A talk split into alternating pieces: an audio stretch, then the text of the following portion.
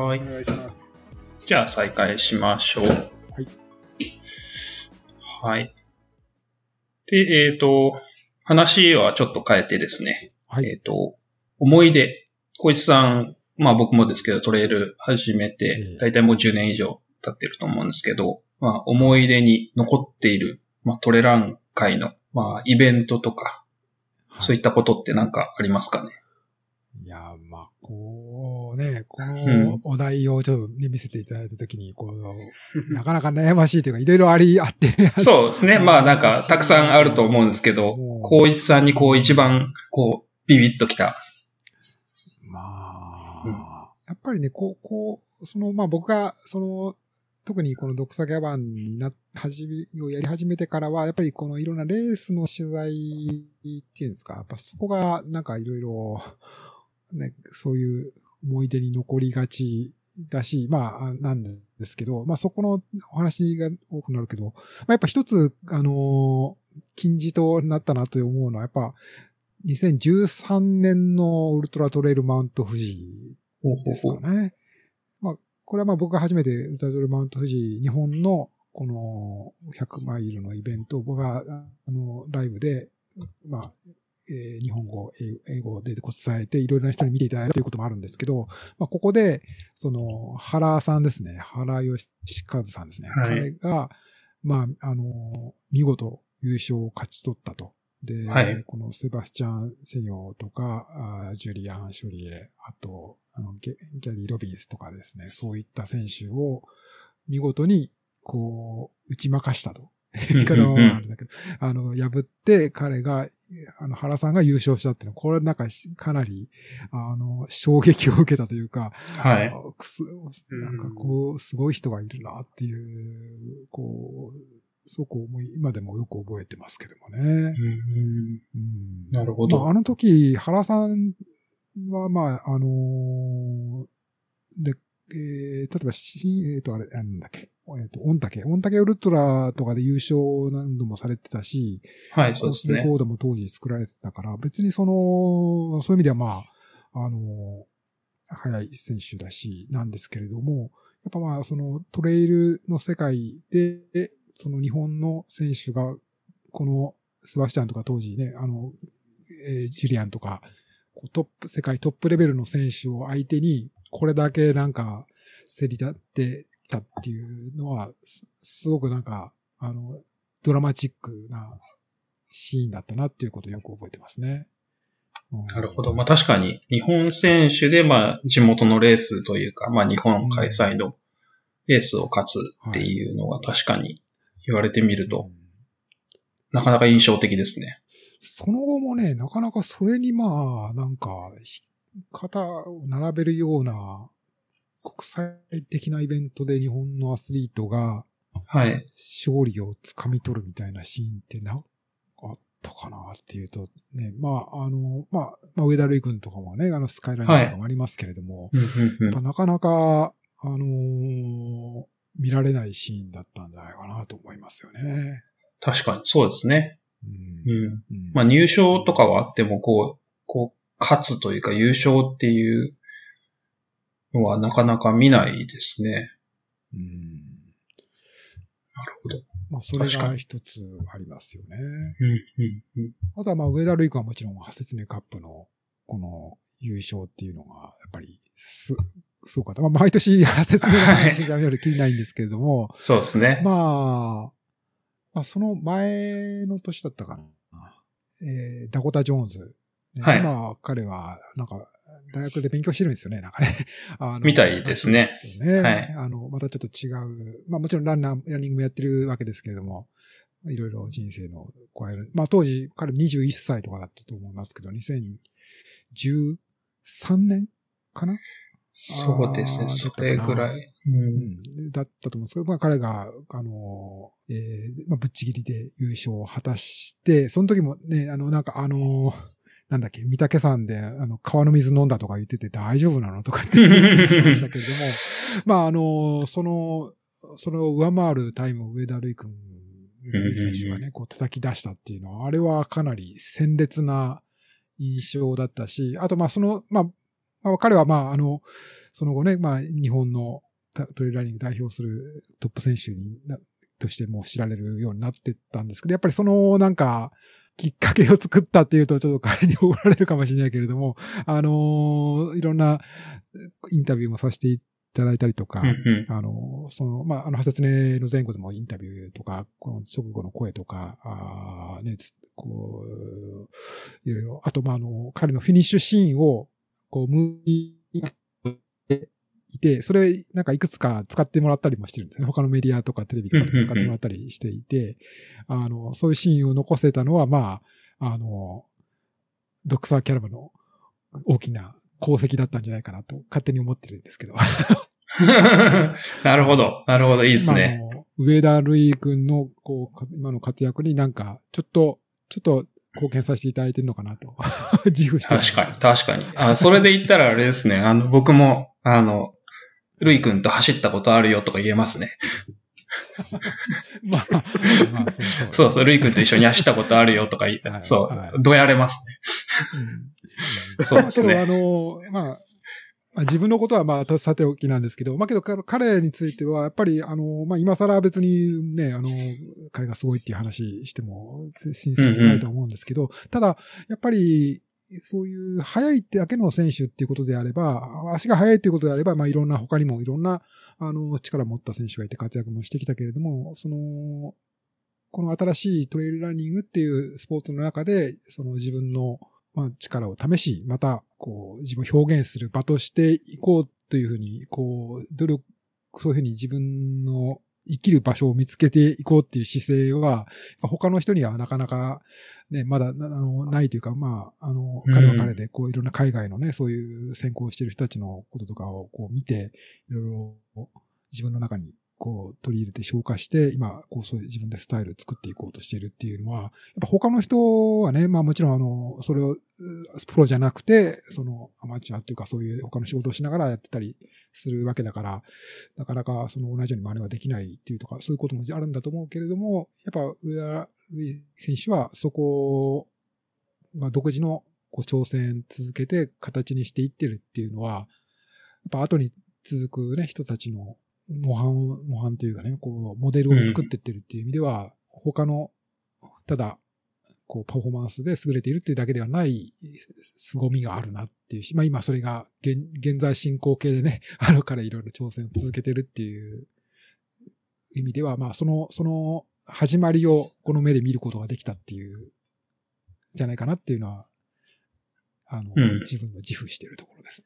ね。そうですね。これから活躍が期待できますし、そうですね。はい。いいですよね。うんだから、あれ？今年そもそもフランス移住予定だったっけ？ちょっとダメになっちゃったんですよね。うん、そう、そうですね。今年ね、うんあの、今年の春、フランスで、うんえーね、こう、活動拠点を移してっていうことを彼決めてたんだけれども、まあ、ご存知の通りで、こう、コロナの、ね、あの、ことがあって、それがちょっと、まあ、多分先延ばしせざるを得なかったということだと思うんですけれども。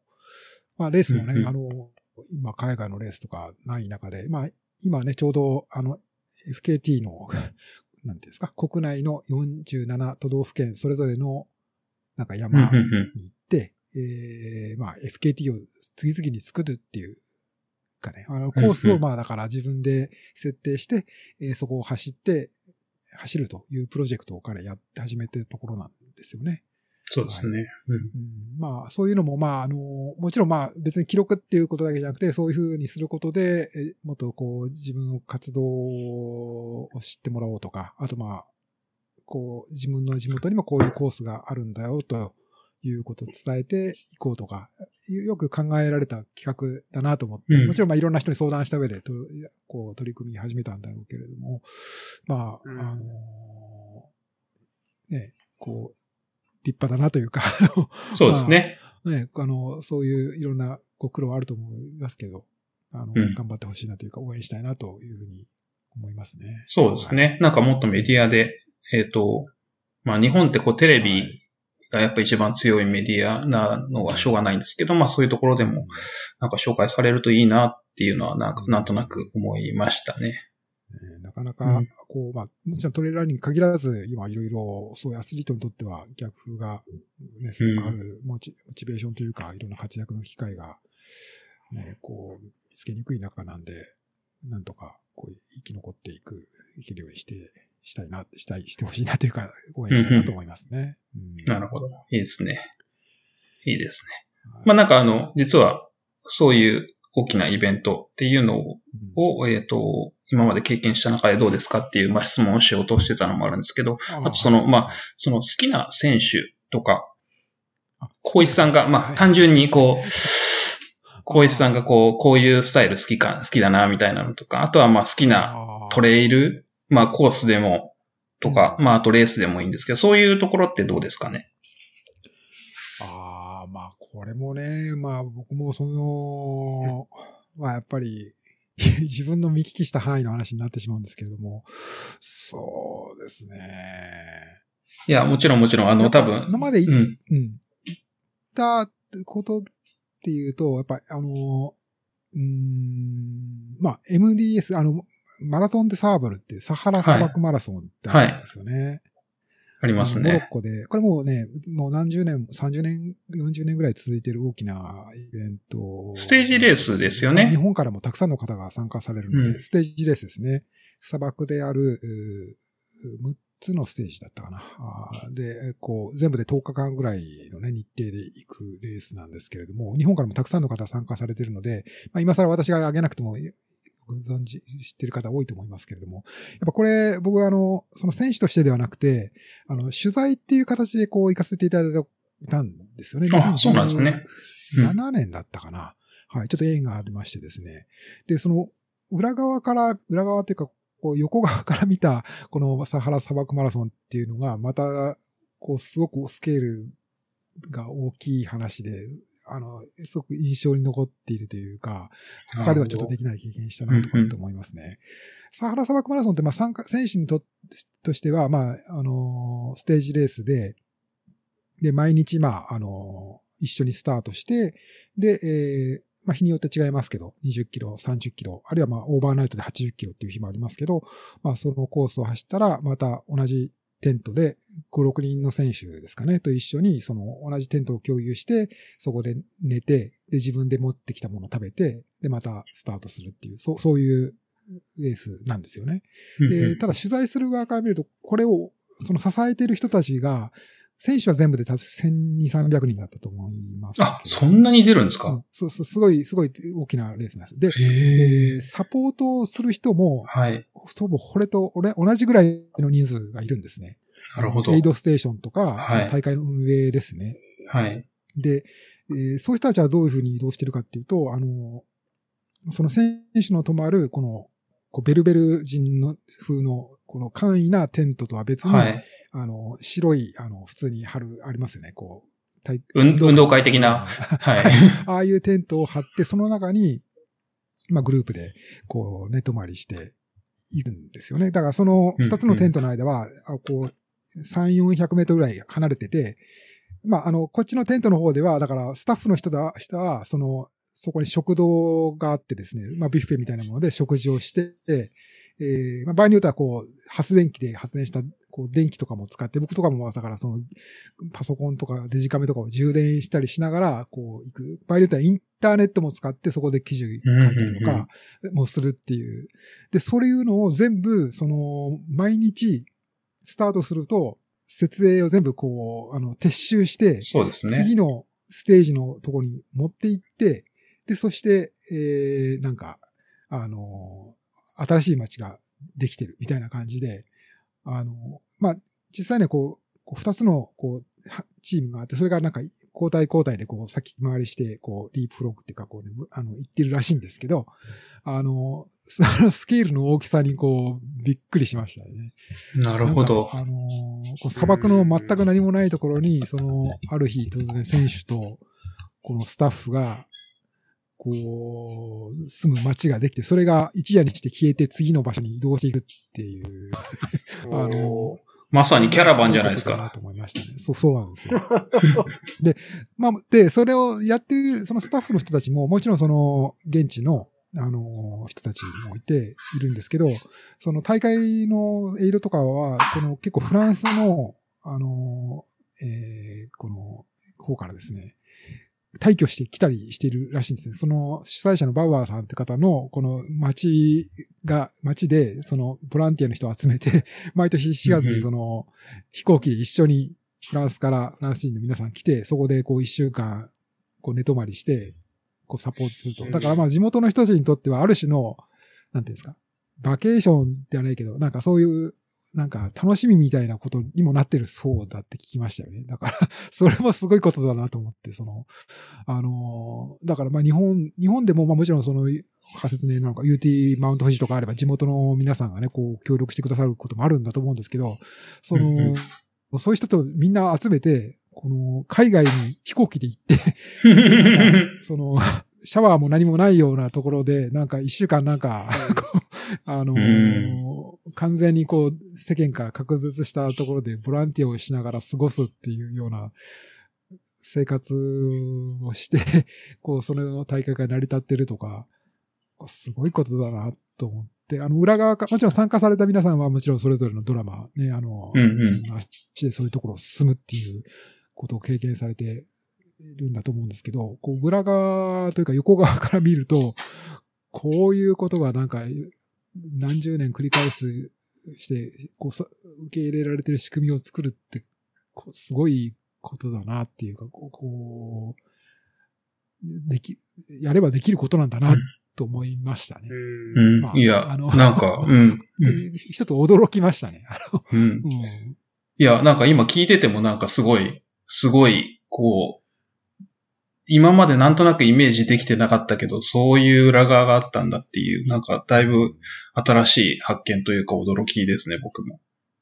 うん、そうなんですね。いろいろ、で、その、まあ、まあ、砂漠なんですけど、結構高低差のあるところもあったりして、まあ、トレイル、まあ、岩とかがゴロゴロしてるところもあるし、うんうん、まあ、トレイルランニング的なシーンもすごくあるんですけど、あの、そう、それで、まあ、僕はその取材ということで、その車に乗せて、現地の、その、普段は観光ガイドをやってる、そのモロッコ人のおじさんが、この季節は借り出されて、その、プレスの人を、こう、乗せて、こう、砂漠の中を、案内するというか、移動するというか。四駆の車を使って、こう、僕の、パジェロとか、そういうのを、こう、ガンガン、こう、ぶっ飛ばして、こう、連れてってくれるんですよね。もちろんその砂漠なんで、そのバスとかではいけないですよね。だからその、2、3人ずつ、そういう車に乗っけて、こう、先回り先回りしてとかっていくんですけど、そう。それでなんか僕一回、なんかそれ、それにな、それをなんか、こう、乗り損ねたのかな？なんか集合行き損ねたかなんかで、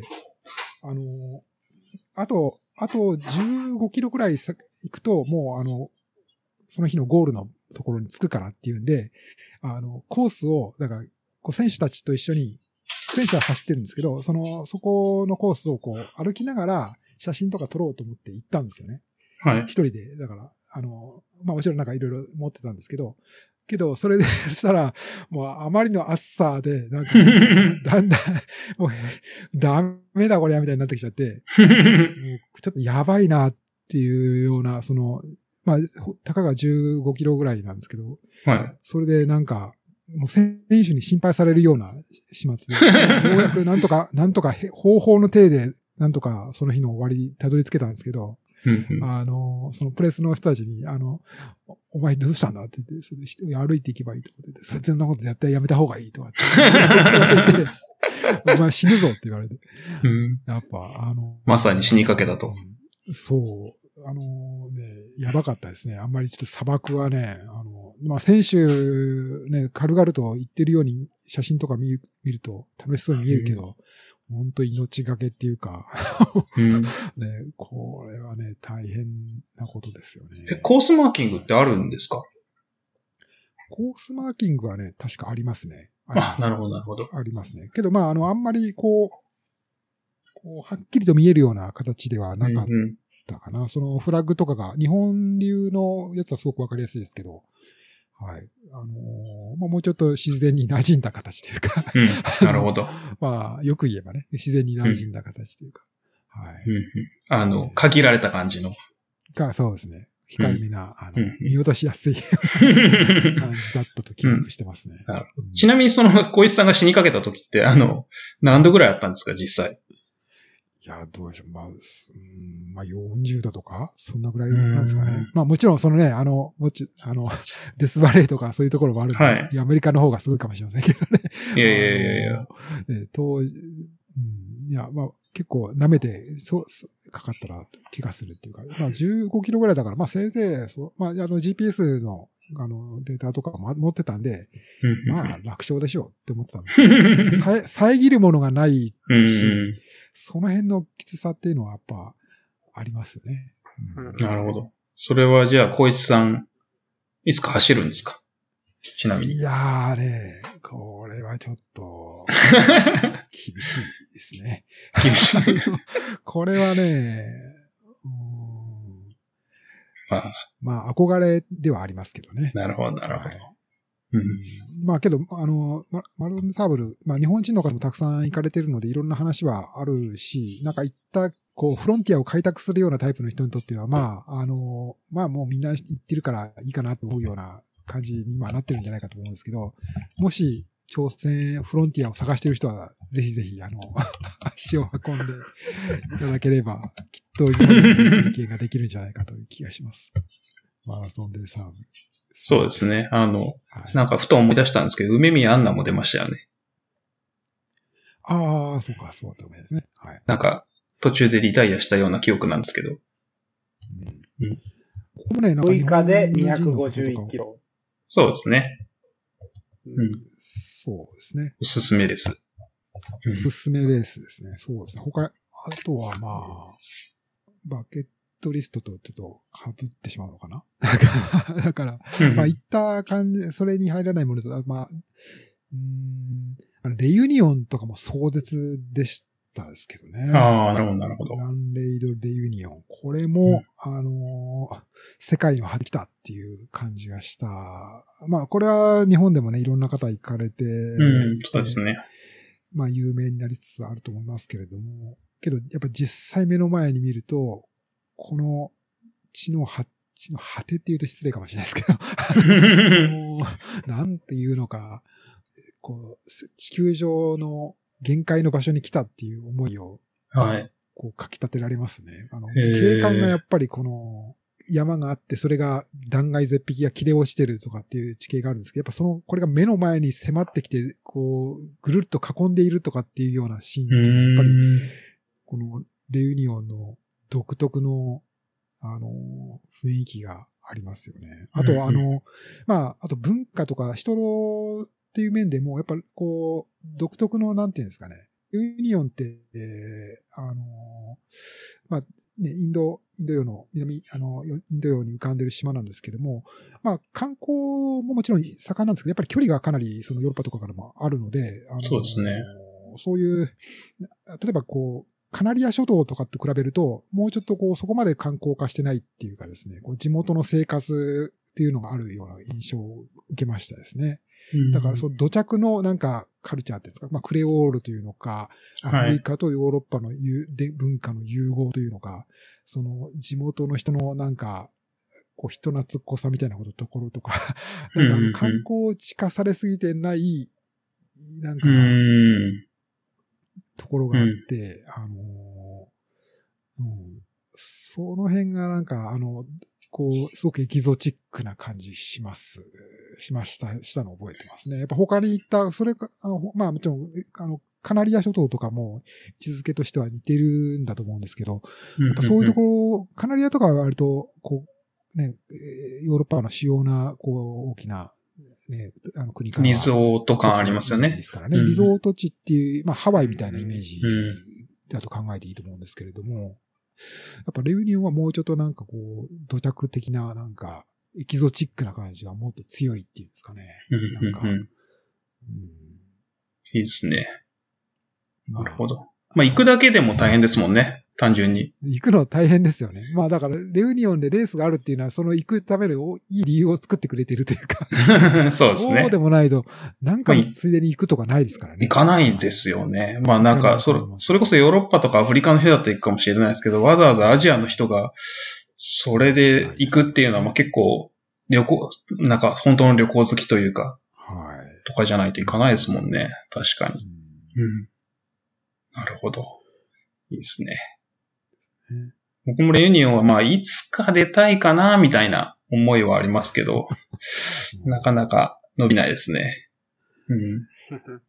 そうですね。まあ、あの、こう、かぶらきさんの、このサポートで行かせていただいたっていう経験で、このね、レユニオンは行ったんですけれども、まあ、あの、なかなか、で僕がお手伝いした時はちょっと、こう、夢果たせなかったので、ああ、あのね、非常にこう、まあ、別に僕の責任だと思ってるわけじゃないんですけれども、あの、まあ、お手伝いしたからには、うんはいまあ、その後ね、あの、去年、一昨年かな、完走無事あされて。そうですねよ確かによかったですけれども。はい。うんうんうんまあけど、ちょっとそういう意味では、あの、ほろ苦い思い出も残るうんうん 場所なんですよね。うんなるほど。はい。そうなんですね。いいですね。すいません。いい、なんですか。ありがとうございます。いいですね。なかなか、小一さん。小一さん、はい。自分が行ったとこ、行ったところ、思い出話みたいになっちゃってますけど。すいません。いやいや、いいと思いますよ。思いがあって。まあなんか、小一さんだから聞いてる部分もあるんですけどね。その、小一さんって多分、多分ですけど、僕の中では一番いろんなところを見てる人というか、あ多分ヨーロッパもアジアあ、もアメリカもまあ、こ役、役読で見せていただいてる。う、いやいや、まあそれはあの、ドクサーキャラバンやってるからうんっていうのももちろんうんそうですし、こういうのをはいあのシェアしてくれてると思うんですけど、まあそういう中で、うんどういうところを、こう、小一さんが好きなのかな、みたいなのはちょっと聞いてみたかったんですよね。えーそうですね。まあやっぱまあ、それぞれの思い出が出てきちゃって、ここもなかなか悩ましい。このアジェンダすごく、こう、こう、こう断片的に上げることはできるけれども、さてどれが、と言われるとなかなか悩ましいところですね。じゃあ、まあ、そのうち第2弾を。はい。いえいえ。はい。まあまあ、ですね。なるほど。まあ、まあそう、なんか小石さん、そういうふうにいろいろ、まあ見てると思うんですけど、はいその、まあ今年は今年で、まあコロナで、なんかすごい大変なことになったと思うんですけど、なんかここ、もうすでに話してたかもしれないですけど、ここ2、3年でなんか、ちょっとトレイル界変わってきたかな、みたいなところとかって、なんかあったりしますか？まあ大きな、ここね、あの去年ぐらいからの流れで、まあやっぱ国内に関して言えば、まあ、どうでしょう。まあそのトレイルランニングってスポーツ、まあスカイランニングとかも含めて、まあ、例えばまあさっきの話、上田瑠衣君のこう活躍とかもあって、まあ、こう若い世代が、まあ、例えばスカイランニングにあるような、こう、ウルトラじゃない20キロとか30キロのコースとか、あーでそういうところで、こう、活躍の場を見つけようとしてくれ、うんしている人たちとか増えてきているし、いいるんじゃないかなという気は、そういう動きが続いているのかなと思いますよね。あと、まあ、えー UTMB では去年小原さん、こう上位にとえー入ったりとかっていうこともあったし、えーまあまあ、話題あるんですけれども、ただまあ足元のことで言うとやっぱりこのコロナ禍がですね、大きく影を落としてるっていうことはやっぱり否め、否みようがないんじゃないかなとは思いますね。正直僕も、うんなかなか大きな、なんていうか、足を引っ張る要因になったことは否めないですよね。あの、うん、そうです先ね。日ね、やっぱこう大会のスタイルとして、うーんこの人が集まったりとかっていうことがし、ね、このまあちょっとしづらいくなっていて、その状況がかなり続くということは、やっぱり、ね、あの、誰しも、こう、普通に想定されることなので、まあトレイルランニング自体はね、別に行け、行って走れるし、その、楽しみがなんか損なわれるってことはないと思うんですけども、こう、イベントを開催するっていう部分については、ちょっと、あの、辛いところがありますね。で、で、僕自身もさっきお話しした通りです。その大会に人が集まっていろんな経験を共有して、その部分を、そのこと、そのことをストーリーとしていろいろ伝えたりとか、あーすると。で、そのことがなんか僕の、まあ、お仕事につながってるというようなこともあると、なおさらなんかこう、先行きへの不安感というか、そうですね。まあ、このレースっていうものがないっていうことは、まあ、大きな打撃うん。えーっていう部分はやっぱ感じますよね。うん。うんなるほど。なんかこの間、最近、あ海外ではいろいろ大会とかも活しているというか、実は僕もあの、まあ、まあ、決まってない、あの、ちょっとお話して、お話していいと思うんですけど、あの、例えば、こう、サルモンがこうサポートしている、えっ、ー、と、えー、ゴールデントレイルシリーズってあって、はい、ありますね。今年はまあそのシリーズがこう成立しなかったんで、代わりということで、ゴールデントレイルチャンピオンシップか。ゴールデントレイルワールドチャンピオンシップっていうのが設定されて、これが、まあ今月の末に、えー、これ、あの、マデイラ島じゃないな、マデイラじゃないです。ごめんなさい。あの、そのさらに北の、えー、アソーレス諸島ですね。ポルトガルの、あの北大西洋のアソーレス諸島であるんですね。で、これあの、4日間かな？のステージレース形式で、まあ、タイムとか、その、まあ、まあ、決めるっていうんですけど、まあ、そのイベントあるんで取材にっていうお話もいただいて、日本からもね、出るんですよね。吉住ゆりさんと。おなるほど。大見、えー、龍之介くんかな？はい。はい。が、まあ、その行くんですけれども、まあ、えー、まあ、取材行きませんかというような、こう、お誘いいただいたんですけれども、やっぱちょっとこの、えー、行くことはできる、行って、あの、取材をすることはできそうなんですけども、こう、帰国してからがやっぱまだ2週間の、こう、自己隔離みたいなことがやっぱり欠かせないということなんで、ちょっと今段階ではまだ現実的じゃないかなとかって思ってちょっと諦めたということが最近あったんですけどね。なるほど。はい。うんうんまあ、別にまあ僕があの海外取材できなくてもトレイルランニングは安泰だとは思うんですけどいやいやいやいや まあまあまあ、個人的には、ちょっと、あのー、ね、別にまあ海外じゃなくても国内でもいろんなことありますから、そういうことがある、何もなくなったわけではないんですけれども。うん。そうですね。ちょっとしばらくしんどいなっていう。はい。いや、そうだと思います。それこそまあその深夜さんと僕がいるカリフォルニアとかは、コロナがまあすごいんですよね。まあアメリカで一番、まあ今、すごい、まあ一つの州なんですけど、まあレースはほぼできない。まあやってはいるんですけど、すごいちっちゃいイベントとかは。まあやっぱり大きいイベントはできないですし、まあかたや他の州ではちょっとずつ始まってますけどね、その100マイルとかもできるようになったり、まあ50キロのレースとか、ちょいちょいやってたりはするんですけど、まあ手探りだったり人数減らしたりみたいなっていう状況ですね。うん、だと思います。まあその、この状況がどこまで続くかっていうのは本当にちょっとよくわからない部分で、まあ日本に比べて感染者とか死亡者はもう100倍ぐらい違うので、うん、多分考え方は日本よりもちょっとシビアだと思うんですけど。うん。そうですよね。そうですね。だからまあちょっと、一応来年にまあいろいろレースは持ち越しとかそういうのは多いですけど、まあじゃあ来年本当にできるのかっていうのはちょっとまだよくわからないですね。うん。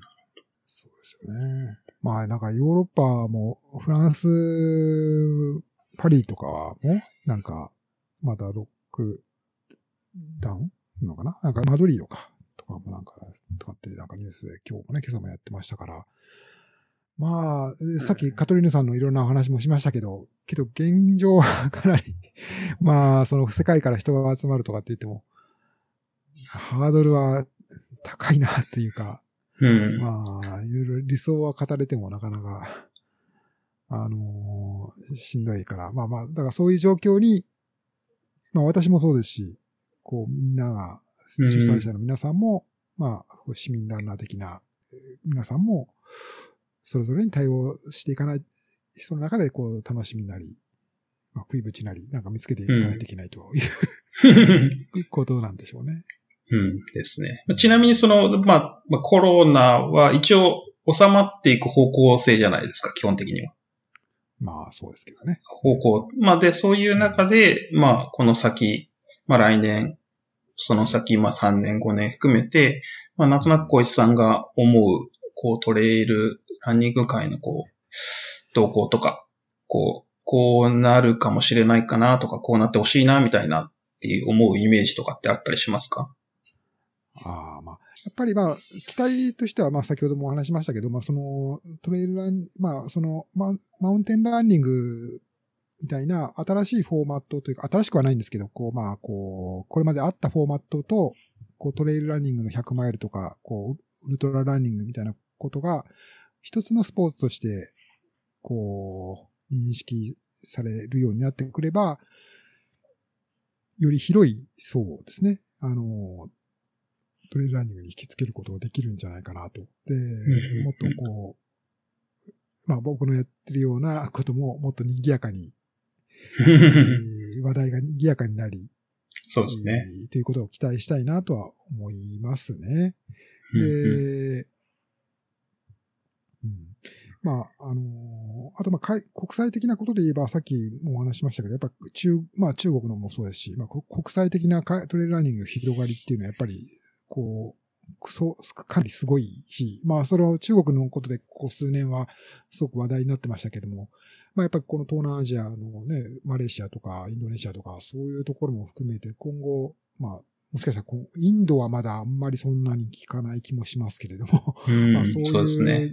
こう、アジアのこう人口がね、こう多い、こうエリア、国でトレイルランニング熱っていうのは確実に存在しているので、まあ、そういうところから何かもっと、ね、大きな、まあ、例えば、こう、マレーシアの大会とか、まあ、火山のすごいところなんで、まあ、コースのダイナミックさとかっていうことで言えば、なんかすごいらしいっていうことは、やっぱり、こう、もうすでに目をつけている人は たくさんいると思うんですけれども、あのーやっぱ、まあね、火山、火山、そのカルデラとか、その火山性の地形っていうことで言うと、こう富士山のも、はい。が、もっと雄大なみたいなところがいっぱいあるそうなんで、えーそういうところが、この、多くの人がまだバケットリストに入れて、あの、関心を持つっていうこともあると思うし、またそういうところで活躍する選手のストーリーが、まあ日本だったり、ヨーロッパだったり、アメリカだったりとかで聞くようなシーンも、まあ出てくるんじゃないかなっていう気もしますよね。なるほど、なるほど。うんそうなんですね。まあ、アジアが熱いと。アジアとマウンテンランニングみたいな、よりうん、うん。こう、まあ、距離短いような、よりエントリー、エントリーじゃないな。エントリー、そういうのは今まで距離短いのはエントリーレベルっていうふうな認識があったけども、そうではなくて、えーまあ、エリートでも。新しいカテゴリーの、うんまあ、うん。競技として認識されてい行くんではなくことがあるんじゃないかなと、期待したいなとうんうんいうことですかね。そうですね。なるほど。面白いですね。まあ、競技性も、えっ、と、広がりつつ、うんまあ、あとは地域的な部分でも、まあ、いわゆる後進国の部分でも、こう、トレイルランニングが広がるんではなかろうかと。そうですね。っていうことでまあ、すね。すでに相当の人が関心を持ってることがなんか伺えるので、はい。何らかの形でそれがまたね、こう、世界のマーケットにつながることがきっとあるだろうなという気がしますねうんうん。うんなるほど。いいですね。面白いですね。まあ、広がるであろうと。まあ僕のあの、期待、期待、期待してるっていうバイアスがすごくかかってるんで、あの、実際には、あの可能性は高くないかもしれませんけど。いやいやいやいやいやいやいやいやいや。いや、もう小石さんの予想は当たりますよ、きっと。もうバイアスかかって自分の 期待を語ってるっていうところなんですけど。はい。うん。まあでも、僕もまあ人口というか、マーケットというか、こう、規模というか、っていう意味では広がるかなと思ってて、アメリカもまあまだ高止まりしてないですよね。まあアメリカもね、アメリカのウルトラランニング人口はもうすでになんか飽和してるんだとかってもう何年も前から僕もなんか聞かされてた気がするけれども、決してそういう感じではないですか？そんな気がしないですね。なんかう、んレースは、それ、まあコロナはちょっと置いといて、レースはずっと増え続けてますうし、んうん、なんか、こう、いいレースも悪いレースも増えてますけどね。あの、うん言い方悪いですけど。はいはい。でもまあ数として、まあ分母が増えてるかなという気はしましたね、コロナ前までは。なので、まあちょっとコロナでどうブレーキがかかるかわからないですけど、少なくともアウトドア需要っていうのは減るものではないと思ってるので、まあ、うんアメリカだけ見てもまだ伸びしろはきっとあると思いますし、そうですよね。うん、それは明るいニュースですね。まあやっぱ、なんと言っても、やっぱね、アメリカからの情報の発信、まあもちろん人口もそうですけれども、やっぱカルチャーの発信みたいなのがすごく影響力大きいから、そうですね。そうんそういうアメリカが盛り上がってる状態にあるっていうことはやっぱり世界にうん影響力大きいですよね。はい。そうですね。まあ、あの、一つの中心地であることは間違いないので、そうですね。みんなが思う部分はいろいろあると思いますけど。うん。ありがとうございます。まあなんか、僕たちアメリカにいるからこう、まあそういうアジアの話とか聞けると嬉しいですね。なんか新たな視点として。うん。なるほど。タイとかもす、タイとかもすごい盛り上が、盛り上がってるっていうか、あの、国策的になんか盛り上げてる。へーあるみたいですよ、なるほど。あの、例えば UTMB の、バイ UTMB のレースはいなんかでも、あの、一番新しいのは発表されて、一番新しい、あの、タイランドバイ UTMB っていうチェンマイへー、はい。このレース自身も、11月、11月かな ?10 月の、あ、そうですね、今月末にあるんですけれど、あるらしいんですけれども、えー、まあ、これとかもその国の、そういう観光省っていうんですか、はい。国の観光を司っている機関とかがもう全面的にバックアッうプして。まあ、スポーツツーリズムっていうんですか？そういう、はいまあ、大変外から。新しい利力をはい。発見してもらおうというような国策的にこう、あの、トレイルランニングに対する期待が、あーなんか高まってるんだとかっていう、そんなことを聞きました、なるほど。ね。はい。まあ、もともとそういう、あの、うん。タイの方でもいろんな大会、別にその、初めての大会じゃなくて、いろんな大会あって、そういう土台はあるみたいですけれど。うんうんうんなるほど。いいですね。広がってますね。うん。了解です。そうですね。まあなんかいろいろ未来は明るいと期待してっていう感じですかね。ねまあうん明るくないとね、困りますけどね。困りますね。確かに。希望的な観測を語っているというようなところもあるんですけれども、当たってほしいですね。うんそうですね。まあ来年以降は、いもうちょっといい世界になるといいですけどね。確かに。まあなんか、すいません。なかなかといろいろとお話聞かせてもらいまして。で、そろそろ、えっ、と、クロージングに向かおうと思うんですけど、はい。まあその前に、いやいやいや。はい。その前に、まあ最後に質問コーナーっていうのを、あ、質問コーナー。はい。ありがとうございます。はい、あの、用意してまして、まあまあ僕の質問もあれば、他に、まあ質問自体を募集したのもあるんですけど、えっと、まあ、その、深夜さんの質問で、えっと、トレラン以外の趣味はありますかと。いやー、はい。そうですね。そんな、大した趣味ないですけれども。まあ、ただ、なんか、あのーなんかあるかな。なんかあるか。まあ、けど、まあ、最近は、まあ、趣味と言っていいかどうかわかんないですけど、そういう、こう、映像コンテンツというか、YouTube みたいに上げるような、こう、コンテンツを作ることには、なんか、熱心に情報収集はしていますね。だから、これから趣味にしたいこと、映像制作。そんな感じになるんでしょうか。おーなるほど。すいません。いや、あれですよね。。いやいやいや、YouTuber として頑張るっていう。はい。あのーは激辛、激辛焼きそばをこれから毎日、激辛焼きそばチャレンジをしようかと思ってますんで。嘘ですけどね。嘘です。はい。すいません。あの、DC ウィークリーレビューの、はい。あのーバックというか背景がとてもおしゃれなんですけども、あれは光一さんのご自宅なんでしょうか？いやー、よくご存知ですねって言いたいところですけど、違うんですけど。あのあれは、あの、はい、あの、お察しの通りで、あの、なんかの、はい、あの、アプリが入っていた なんかの。おしゃれな部屋の背景画像ですね。ああいうところに住みたいですね、私もね。うん、そうそう。いや、だってなんかちょっと高層マンション風じゃないですか。そういう誤解されると困りますけどね。誤解されるといけないですね。あれは、あの、誰かが撮った、あの、素敵な、あの、写真、えあの、私が使っている、そういう配信用の、そういうソフトの入っていた。なるほど。すいません。すっきりしました。ねなるほどまあリアリアリティは常に、あの、夢を奪いますね。はい。すいません。いえいえ。まあ、聞いてみたかったんです。えーはい。で、あとはですね、まあ、えっ、と、質問いくつかもらっていて、はい。某ナミネムからなんですけど、おうはい。いつもお世話になってます。そうですね。あの、一緒にやってますもんね。はい。そう。で、8年前ぐらいは、えっ、と、岩佐さんと冠城セミナーでよくご一緒して切磋琢磨してましたとあ。ー。でしたね。はい。はい。懐かしいですね。ええはい。で、岩佐さんは過去にウェスタンステーツを2回も完走されてますが、ジャーナリストの仕事が忙しいのか、最近はレースから遠ざかってるとお見受けしてますと。また、100マイルレースへのチャレンジは予定されているのでしょうかと。どうでしょああ。まあ、現実的なスケジュールとして、こう、具体的にはなんか設定はしていないっていうのが正直な答えなんですけれう。うん、ども。うん、うん。まあまたね、やれたらいいですよね。まあ僕もやっぱハードロックとかはやっぱ憧れはありますけど、ね。ああ、なるほど。はい。うん、けど、だんだんだんだんこう、夢が遠ざかっていってしまってっていう。のはあるんですけど。まあそういう意味ではですね、あの、こうもうちょっと手元のところで考えると、あの、なんていうんですか？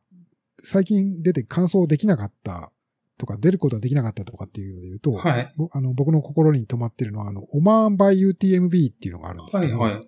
これはあの、中東の、あの、オマーンっていう国である、そうですね。トレイルランニングの大会で、僕、これ第1回大会が去年、もう一昨年か、2018かな、にあってですね。で、これにあの、メディア枠っていうような感じで、選手兼取材みたいな感じで行ったんですけれども、えー、全部、100と、その時130キロのレースに出たんですけども、あまりのハードさに身を上げて、50キロ過ぎぐらいで、もう、はいタイムオーバーって、あらららはいでもうあの、カットオフっていう。見てしまったということがあってですね。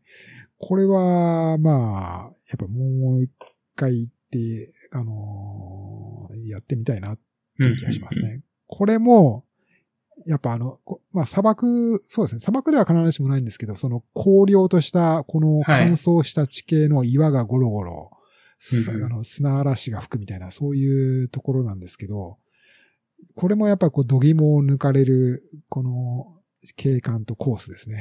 うんかなりテクニカルで走れない。あ、なるほど。足が、足元ゴロゴロし、ゴツゴツしすぎて走れないっていう、そういうタイプのコースで、あのー舐めてかかってたみたいなところあったんで、やってみたいですね。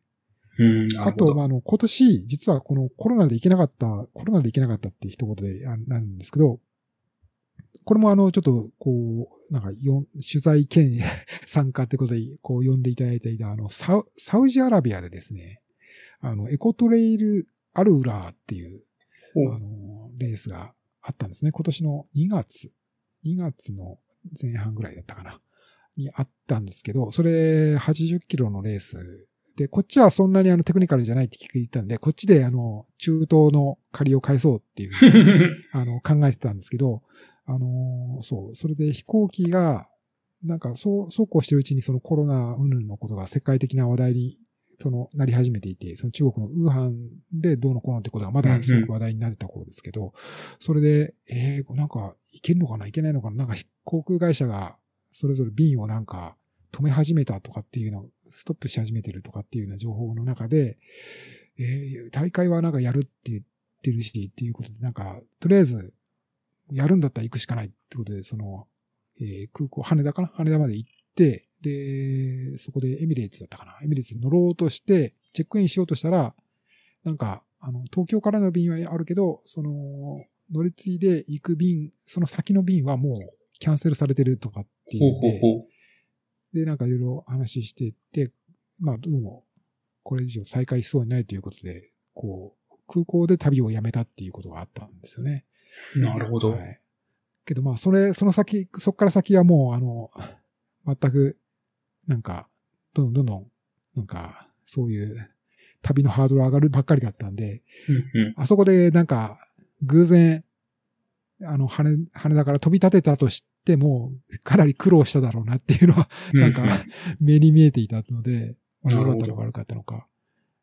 なんかあの、んありましたよね。なんか映画で。なんかトム・ハンクスかなんかのね、空港で一日過ごしたみたいな。あ りましたね。ありああましたね。いうことになりかえなかったなっていう。なるほど。まあそんなことはないと思いますけど。はい。あ、まあでもありえますよね。あの、どこだっけ？どっかの、南米かどっかの国に観光しに来てた日本人が帰りの便がなくなっちゃってスタックしたっていうの？を、ああ、そうでしたよね。はい、ありましたね。うん。の人たち結局どうしたんですかね？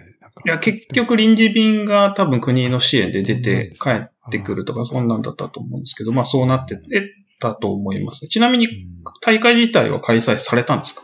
大会はね、開催されたんですね、あ。されたんですね。だから、まあおまあ、はいまあ、その、サウジアラビア、まあ、サウジアラビア人の方もいろいろ出たとは思うんですけど、うんうんまあ、多分、ヨーロッパとかからね、うんうん出。たそうですね人が多かっ。たんじゃないでしょうかね。まあ、ローカルだったら、まあ、なんとかなる部分はありますあなるほど彼なんか確か出たんですか？マイク・ワーディアンとかですね。ああの、もんね。そうなんですね。確か、うんうんうん。えなんか出てたと思いますね。はい、なるほど。うん。あ、それ僕キャッチしてなかったですね。うんなるほど。まあこれも中東、ね、サウジも、ちょっといろいろ国の国情がいろいろありますけど、まあ最近この国、観光でオープンするっていうことになって、なんかね、いろいろ事情が変わって、こう、これまで行けなかったけども行けるようになったところの一つなんですよね。う。うんんまあまあいろいろ賛否両論、あの、いそういうところに行くことについては賛否はあるのかもしれないけど、まあまあ、あの、なんかエキゾチックな旅先としては、やっぱりちょっと、これから話題になっていく可能性があるんじゃないかなと思って、なるほど。ちょっと楽しみにしてたので、まあ、果たせなかったので、なんか機会があればまた、そうですね。来年あるといいですね。はい確かに。まあそういう意味では中東もトレ、中東の人がトレイルランニングたくさんしてるかどうかわからないですけど、けどイランの人とかもしてるっていうしな。だからまあやっぱ、そっちも、トレイルランニング熱はこれから広がっていくうん。でしょうかね。なんか、まあ、東南アジア、そして中東エリアなどなど、そうですねこれから、フィールドとしてはいっぱいありますもんね。うん。楽しみですね。うん、そうですねうん。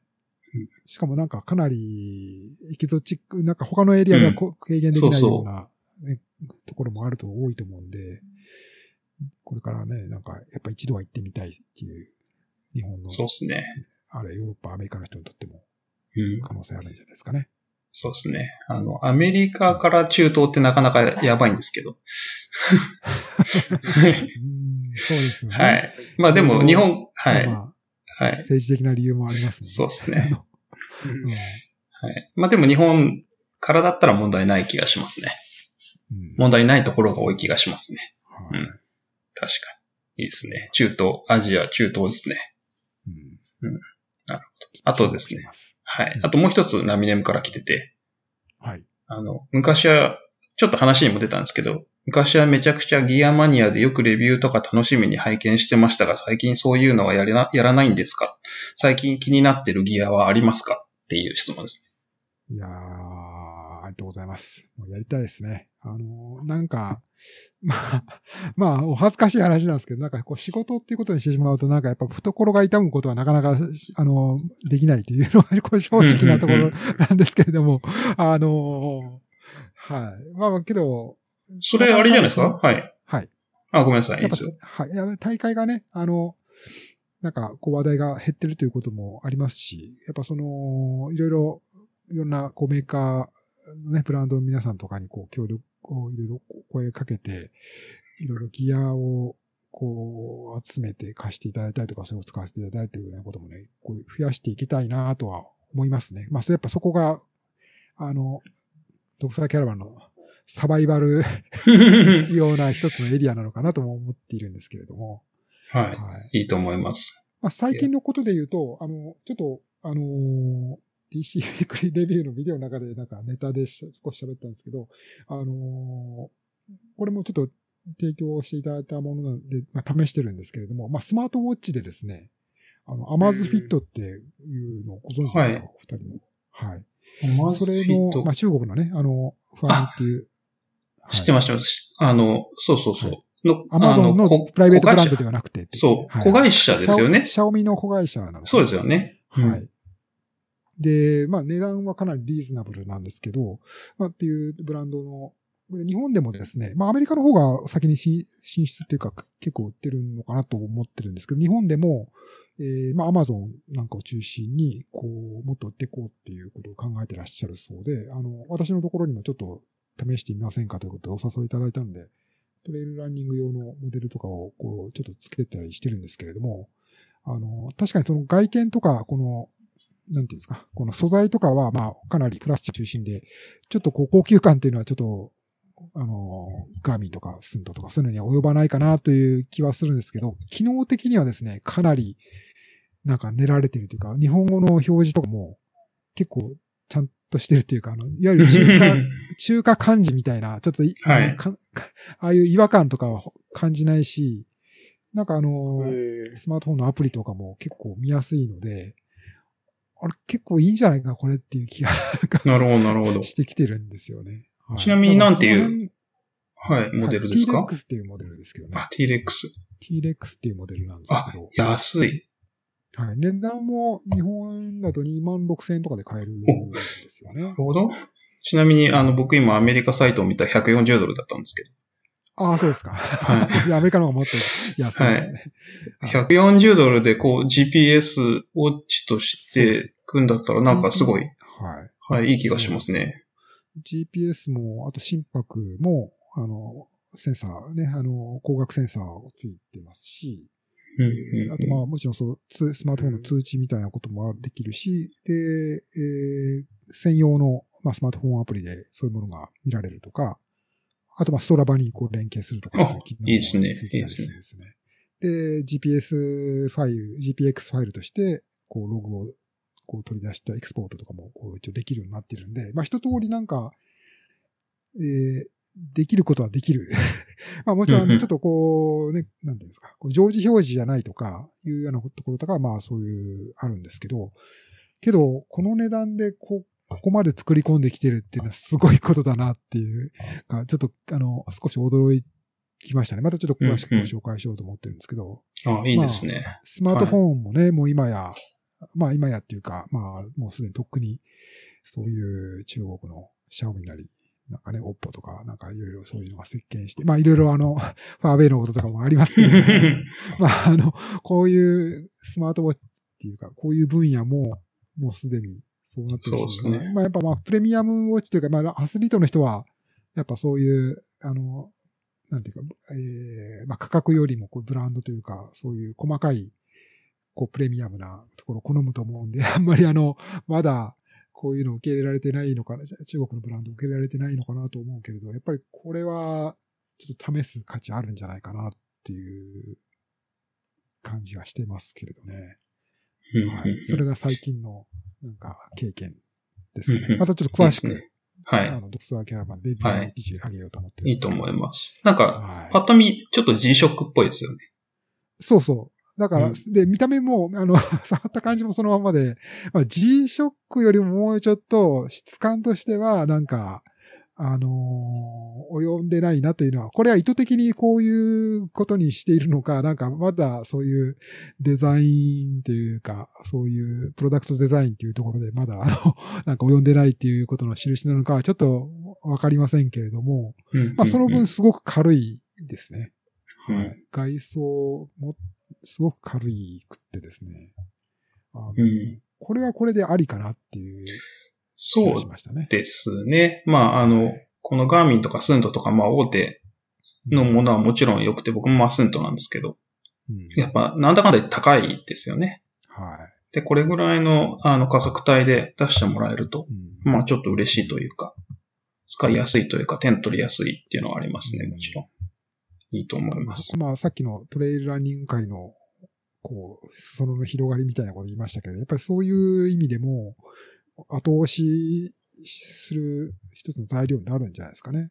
例えばまあうんそういう、まあインドネシアとか、まあマレーシアとか、あまあそういうような、うんそういう経済的に、こうそこまでスントとかガーミンの上位レベル、上位機種に手が届かないようなランナーが多いような場所であがあったとしても、まあ多分このアマゾフィットなら結構いけるみたいな ことはきっとあるんじゃないかなって気がしますね。うん、で、こういうのを使って、そういういろんな、例えばね、ストラバとかを通じてこうコミュニケーションというか、こういうコース、こんなとこ走れるんだとかっていうようなコミュニケーションが広がっていったらっていう夢は広がるかなっていう気がしましたけど。うん、いいですね。まあ、新しいメーカーが出てくると、やっぱ、ちょっと視点が変わっていいですね。おすすめ。例えば、その、光一さんがギアのレビューをしたいっていうことで、メーカーとか代理店に問い合わせて、断られるということとか、返事がもらえないことっていうのは、やっぱりあるんですか？ああ、いや、まあ、それは、まあ、今までそんななんか、そんななんか、こう、ネガティブに扱われたことっては、まあ、あんあんまりないですけどね。あの、もちろんそのやらせてくださいっていうふうに言えば、まあ、何らかの形で協力は、もちろんしていただけると思いますけども。ただまあ、なかなかその、プロダクトのレビューもね、こう、あの、こう、なかなか気を使うというか。ね、あの、まあ、そういう意味では、こう、こう、ドクスアキャラバンをビジネスを仕事にしようと思っていなかった頃、何でもかんでも自分の財布で買って、なんか、あの、試しては、いいの悪いのってもう好き放題言ってた頃が、あの、幸せだったとかっていう。の はこのブランドの縛りとかね。何も気にせず、この、あの、まあ、ありますね。忖度。まあこんなの真似してるだろうみたいなことをなんか、もうあの、ずけずけ言うみたいな、こういうのは、やっぱりまああの、ね、あの、お借りしてこう試させていただくとかっていうことになると、やっぱりこの、それのさじ加減がね、あの、まあ、僕はまあそこは一応分かってはいるつもりなんですけど、いや、いいまあまあ、あんじゃないですか。の、まあ似て、あんまりね、あんまりなんか、あのーその忖度しすぎて、なんかいいことばかり言うとかいうのでもやっぱりダメだしそう、ですね。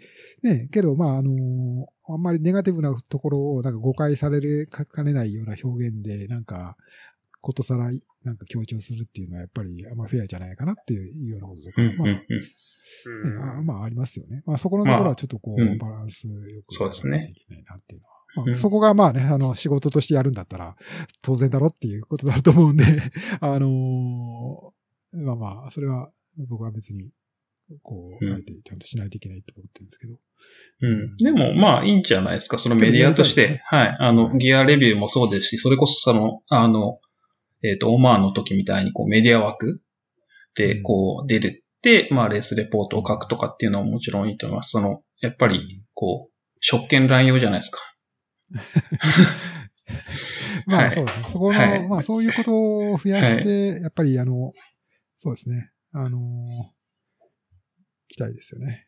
まあ、ギそうそうそう。アはやっぱり今ちょっと実際にリアルに旅、旅行とか、移動を伴うことっていうのはちょっとやっぱり、なかなか制約もあるし、その、まあ、時間のね、あの、2週間ちょっと制約されるとかっていうと、あるんで、まあなんか、そういうものはあるんですけれども、まあギアのレビューとかはもっと、こうやっていきたいと思ってますので、もしご関係の皆様お聞きになっていらっしゃいましたら、ぜひよろしくお願いいたしますということで、はい、あの、いや、あの、メール、メール、皆さんにメール差し上げますので、よろしくお願いしますっていうことにさせてください。あの、あの、あんまりこのポッドキャスト聞かれてないかもしれないんで。業界人、聞いてないですか？いや、どうなんですかね。業界人聞いてくれてるといいですけどね。あの、まあ、小石さんが営業する方が早い気がしますけど。そういや、期待してますよ。やっぱこういう業界人、必ず聞いとかないと話題に乗り遅れるぐらいの、やっぱり、あの、コンテンツに育てていただいて。そうなるといいですけどね。まあ、聞いてくれる方がいらっしゃると。この、この、こちらのポッドキャストでもそういうギアについてのなんか、こうやったり、は話題とかもやっぱあるんですか？あんまりしないですけど、一応、あの、最近何使ってるのっていう話は、シューズいいね、みたいなこととかあったりしうん、なんかそういうトレンドを追う的なことはあんまりしてないですけど、あー。まあなんか最近使ってるパックとかシューズ。をっていうのはうんたまにするぐらいですね。あんまりこうギア紹介メインっていう、こう結局ギア紹介って多分ポッドキャストだと伝わりづらい部分がすごいあって、確かうん、だから、まあ YouTube 的なコンテンツの方が多分いいと思うんですよね。に。うんまああとブログだったり、こう映像が伴うものがいいかなと思って。まああの、それこそジンジャーランナーみたいなあのシューズレビューとかすごいいいなと思うんですよね。うんああいう方がまあまあフィットするかなっていう感じですね。ねなんか高僕一も二郎さんもはいそこまで、あの、こだわりが強い方ではないのかなっていう感じはしますね、ギアに対して。そう残念ながら。うん。そうですね。あーそうですねまあ、私もまあね、なんか、まあ、そう、つい、なんか、ある程度のレベルまで行ってしまうと、そういう、なんかと、こう、超えた、超越した境地に到達するね。そうですね。いやでも曲そうよりは逆に、うん。究極で言えばもう、普通の、ななんか、どんなシューズでもトレイルを走れるっていう、そのことに気づいてしまったみたいな。あ、これ良くないな。こういうこと言うと良くないですね。これちょっと。ピ、ピしますか？いや、冗冗談です。冗談です。はい。まあでもあの、僕も小石さんと一緒で昔はギアすごい買いまくってましたけどね。うんめちゃくちゃ買ってました。あと、何かが出るって言ったらわざわざ海外から取り寄せてたりしましたけどね。そうですね。そういうのしなくなっちゃいましたね。やっぱそういう意味では、やっぱそういうご案内いただいたりするのとかだと、やっぱそういう環境配慮型みたいな、グリーンな、うんエシカルな、あー材料であるとか、流通の仕組みっていうのは、やっぱこれから一つトレンドを、ね、いろんなメーカーがそういうことなんかやってますよね。あの、そうですね。とかもね、素材を工夫したりとか、あの、うん。オン、オンだったかな？あの、なんか、えー、なんか400キロ走るごとに新しいシューズをなんか送りますとか、かはい。そうですまあなかなかユニークすぎて、ちょっと実際にこう、ね、あの、軌道に乗せていくの大変だろうし、むしろ軌道に乗せるよりもそういうことのアナウンス効果の方が大きい。あの、もうこう、うん PR というかマーケティング的には、もうこう、そういう、そこを狙いにしてるのかもなんて勘ぐったりもしますけれども。まあけど、うんあの、むしろそういうところ、そういう新しいところをね、なんかもっと伝えていく努力しないといけないのかなとかっていうことうんも最近は思ったりはしますけど。そうですね。はい欧米はまあそっち系のトレンドがすごい強いですね。うん欧米のメーカーは特にそうだと思いまですよね。すはい。うんまあなかなか日本はちょっとまだそこまで振り切ってるメーカーは少ないと思いますけど、そうですよね。うん、っていう気がします。なるほど。はい。ありがとうございます。で、じゃあ次の質問に行きます。はい。えっ、と、ペペロンチーノさんです。あ、いつもありがとうございます。はい。僕もあの、面識あるんですけど、あの、はい。はい。で、あの、いつも楽しく拝聴してます。岩佐さんへの質問です。えっ、と、トレイルランニングのメディアになろうと思ったきっかけがありましたら教えてください。まあ、あの、ここは、あの、ちょっと前でカバーしたので、スキップします。あのはい、お話ししましたねと。で、次が、えっ、と、日本のトレイルランニング聡明期から、えっ、と、大きな変化点を一つ挙げるなら何でしょうか？一般的には NHK での激走モンブランの放送と思います。私個人的には UTMB よりも前に、えっとパワースポーツによる OSJ レースシリーズの開催が競技人口への拡大持続につながったのではと思ってます。いかがでしょうか？と。っていうご質問ですね。まあ僕もあのペペロンチーノ君とは OSJ のレースで会いましたね。かなり昔ですけど。あうん。なるほど。はい。っていう質問ですね。ありがとうございます。どうでしょうか？これはなかなか、トレラン歴史学の大きな ポイントに。うんそうなんですね。まあ、ちょっと話してる部分はありますけどうね。ーん、そうですよね。はいまあ、僕も自分の体験していないところについて、この、語るのはなかなか想像力が乏しいんですけれども、まあ確かに、えー、まあ日本のってことですよね。やっぱり、うんまあ、うん僕自身も経験した、その、激走モンブランショック。これはやっぱり、かなり巨大なものがあった。ですよね。あとまあ、一つ、もう一つその前で聞くこととしては、やっぱその、アスリート同士のこのストーリーということで言うと、えー、まあ、OSJ トレイルランニングシリーズのひ一つですけれども、あれ？なん、あれ？なん、なん？2007年かな？あの、かぶらきさんと、はい石。川博樹さんと、はい。お相馬、相馬剛さんが、はいはいはい。この三つどもえの、あの、激走を繰り広げた、あ御嶽ウルトラ100キロっていうのがあったとい。うのを聞いていて、これは、まあ、あの、当時、いろんなレースをこう制していた、この、なんていうんですか、注目の3人が、一つの、このレースで、えー競り合ったということはあったんですよね。で、これってやっぱまあ、あのなかなか今でも、現代のね、なんか、なかなかないことじゃないかなと思うんですよね。そういう意味では、すごくあの、ドラマチックな、こう、展開だったっていうか、まあ、かかなりそういう意味で中当時の人たち注目した。僕はちょっと残念ながらその時トレイルランニングがまだ始めていなかった。リアルタイムではちょっと知らないんですけれども、はい。あの、うん私の、実は私の妻の瞳はその大会で女子優勝したというおことだそうでして、おあの、ーよくその話話題で聞いてるんですよね。うんはいうんなので、まあ、あの、まあ、今考えても、まあ、あの、こう、当時のトレイルランニングをリードする3人が、まあ、それぞれの、こう、スタイルで、えー、こう、注目されていた3人が一つに揃うっていう、お膳立てして、こう、注目、まあ、なんかテレビでもね、なんか、あの、取材されて、なんか放送されたって聞きましたけども。そうなんですね。これはまあ、うん、なんか、まあ、トレイルランニングっていうのは単にその、なんていうんですか、そういう、こう、競技として、こう、レースを楽しむ、レースの展開を見守るっていう、こう、楽しみ方もあるっていう、ってことを、まあ、日本で、こう、実証したというか、初めて示したっていうようなイベントだったんじゃないかなと思いますよね。まあ私でもその当時は3人ともそれぞれに油が乗ってというか、はい。まあ、あの、勢いがあった時期なので、まあ、一つの、なんか、クライマックスだったんじゃないかなっていう気がしますね。なるほど。その、具体的にはその3人って、えっ、と、ど、どういう展開だったとかっていうのは、ひとみさんから聞いてるんですか？あれね、確か、いや、優勝したのは、かぶらきさんはい。なんですね。で、石川さんが2位で、三えーで相馬さんは3、あ、4位だったのかな？確か。ちょっとあの、すいません。あやふやなことを言っていけないんですけれども。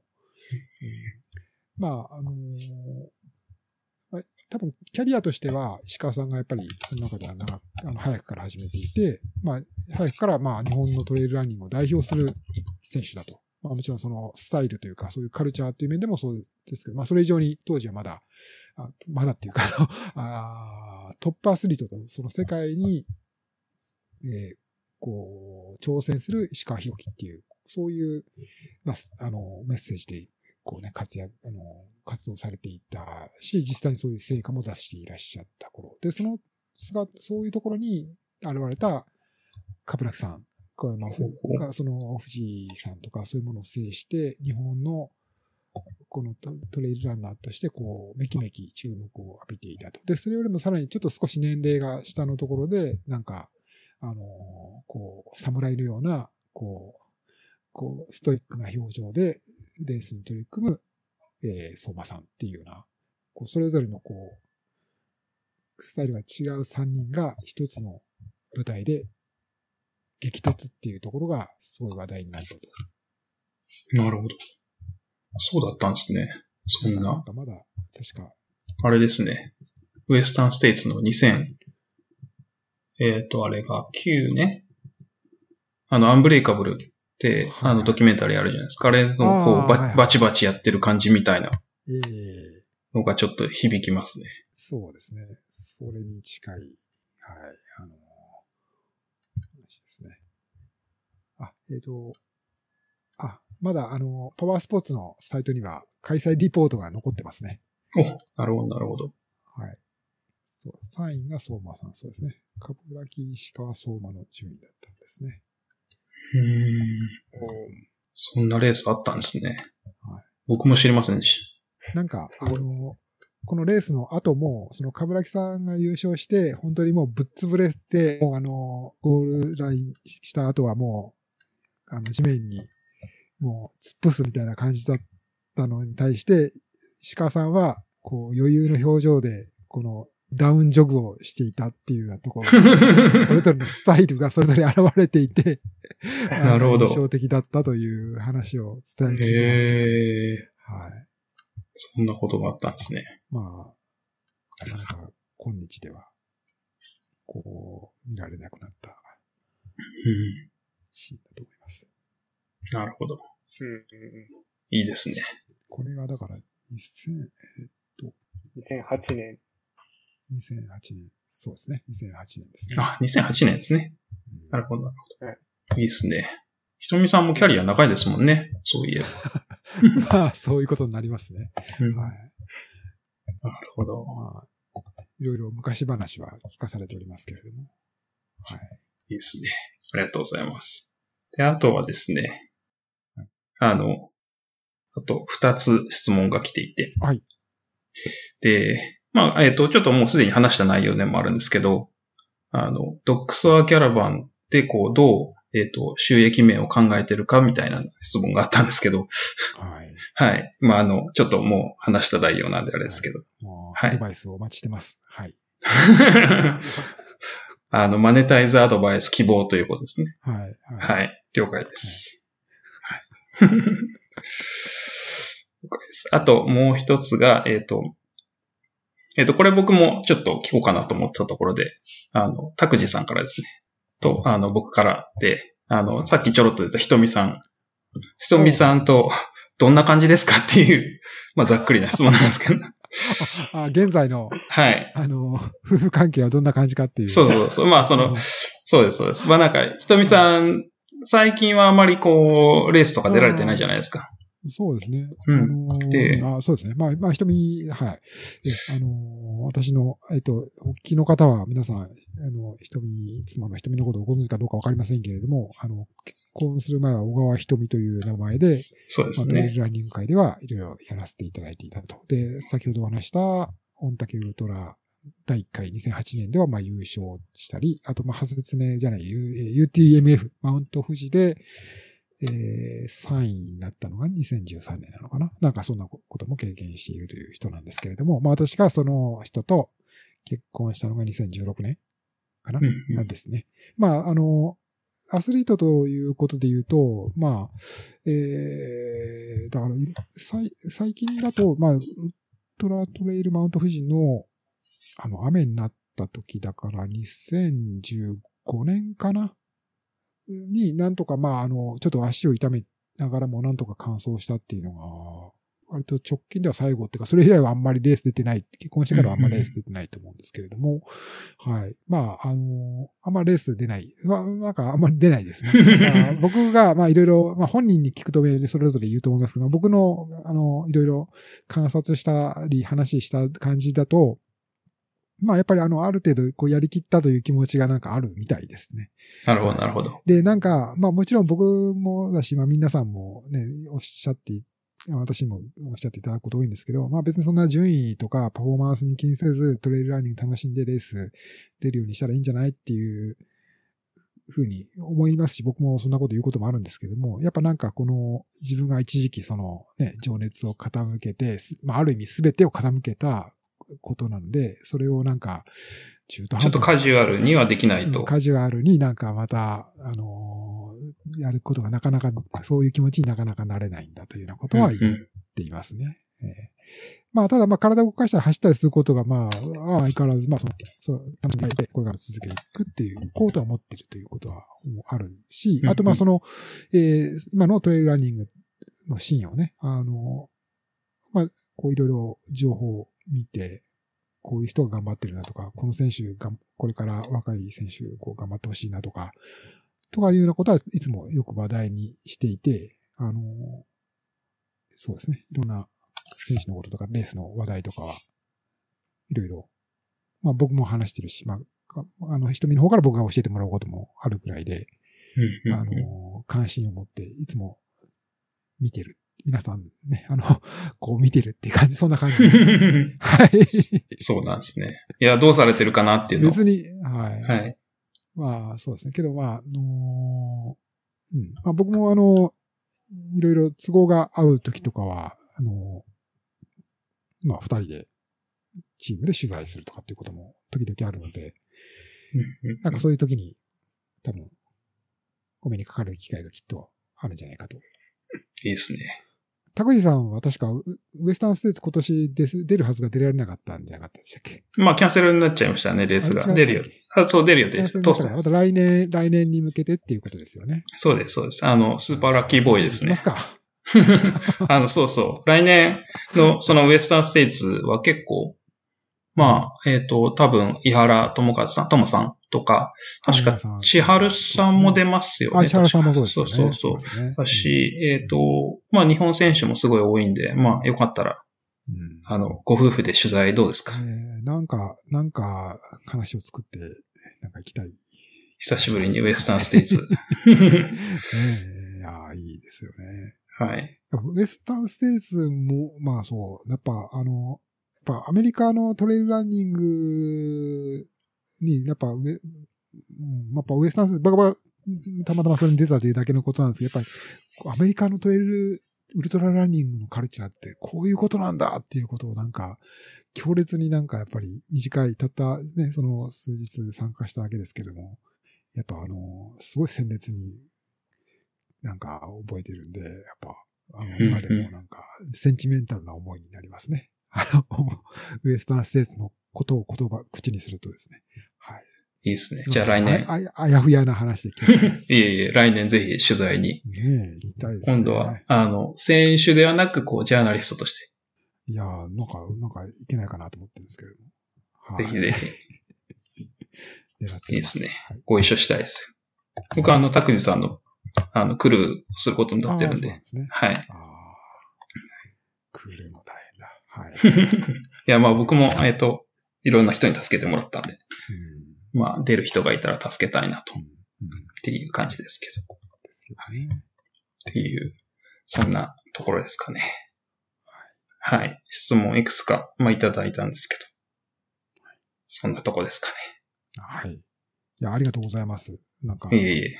事前にそんな質問までいただきまして、皆さんありがとうございます。いやありがとうございます。はい。っていう、そんな、大体、こう話したいことがそろそろまとまってきて、もうすごいなんかだいぶ時間経っちゃいましたけど、長い時間ありがとうございます。ありがとうございます。そんなところですか？なんか、あの、言っておきたいこととかありますかね？言い残したこととか。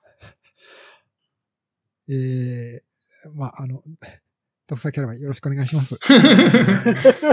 皆様の知った激励歓迎いたしますので、なんか、なんで最近サボってんだとか、あの、こういうことかもっと書いたらいいじゃないかとか、あの、そういうようなコメントも含めて、まあ、あと、まあもちろん、あの、ポジティブな、あーここが楽しみだとか、私がやる気、あれ、私がやる気を失わないような言葉も時々交えていただきますと、大変幸いでございます。どうぞよろしくお願いいたします。いいですね。はい。はい。基本は温かいコメント嬉しいですね。温かい、まあ、温かく見守っていただきますと幸いでございます。まあ、あの、たまに変なの来ますけどね。いえいえ、まあ、あの どんな、どんな皆さんも、ぜひ、はいどんな言葉も歓迎しておりますので、お願いします。いいですね。はい。ドクソキャラバンよろしくお願いしますと。まあ、私も早くね、あの、もう早く、あの、海外、あの、カリフォルニアもね、ぜひ、皆さんにも、あの、チローさん、深夜さんにも、ぜひお目にかかれて、リアルでまたお目にかかれればと思ってますけど、よろしくお願いします。その施設が、そういう、はい。ぜひぜひ。そういう日が来ることを祈祈っております。はい。そうですね。まあ、あの、以前かそれ以上の、なんか楽しい環境に戻るといいですね。ねはい。うんではでは、長い間、本当にありがとうございました。ありがとうございました。はい。えっ、と、ドックスワーキャラバンから、えっ、と、岩佐光一さんに、えっ、と、参加いただきましたと。はい。ありがとうございました。で、えっ、と、ありがとうございます。で、えっ、と、話をまとめたショーノートは、えっ、と、 note.com オフトレイルトークで、えっ、と、見ていただけますと。あと、まあ、その他コメント、フィードバックなどあったら、えっ、と、ハッシュタグオフトレイルトークをつけて、まあ、ポストしていただけると大変ありがたいですと。よろしくお願いしますと。ではでは、えっ、と、長い間聞いていただいてありがとうございました。また次回。ありがとうございました。小石さん、ありがととうございました。う。イェーイ。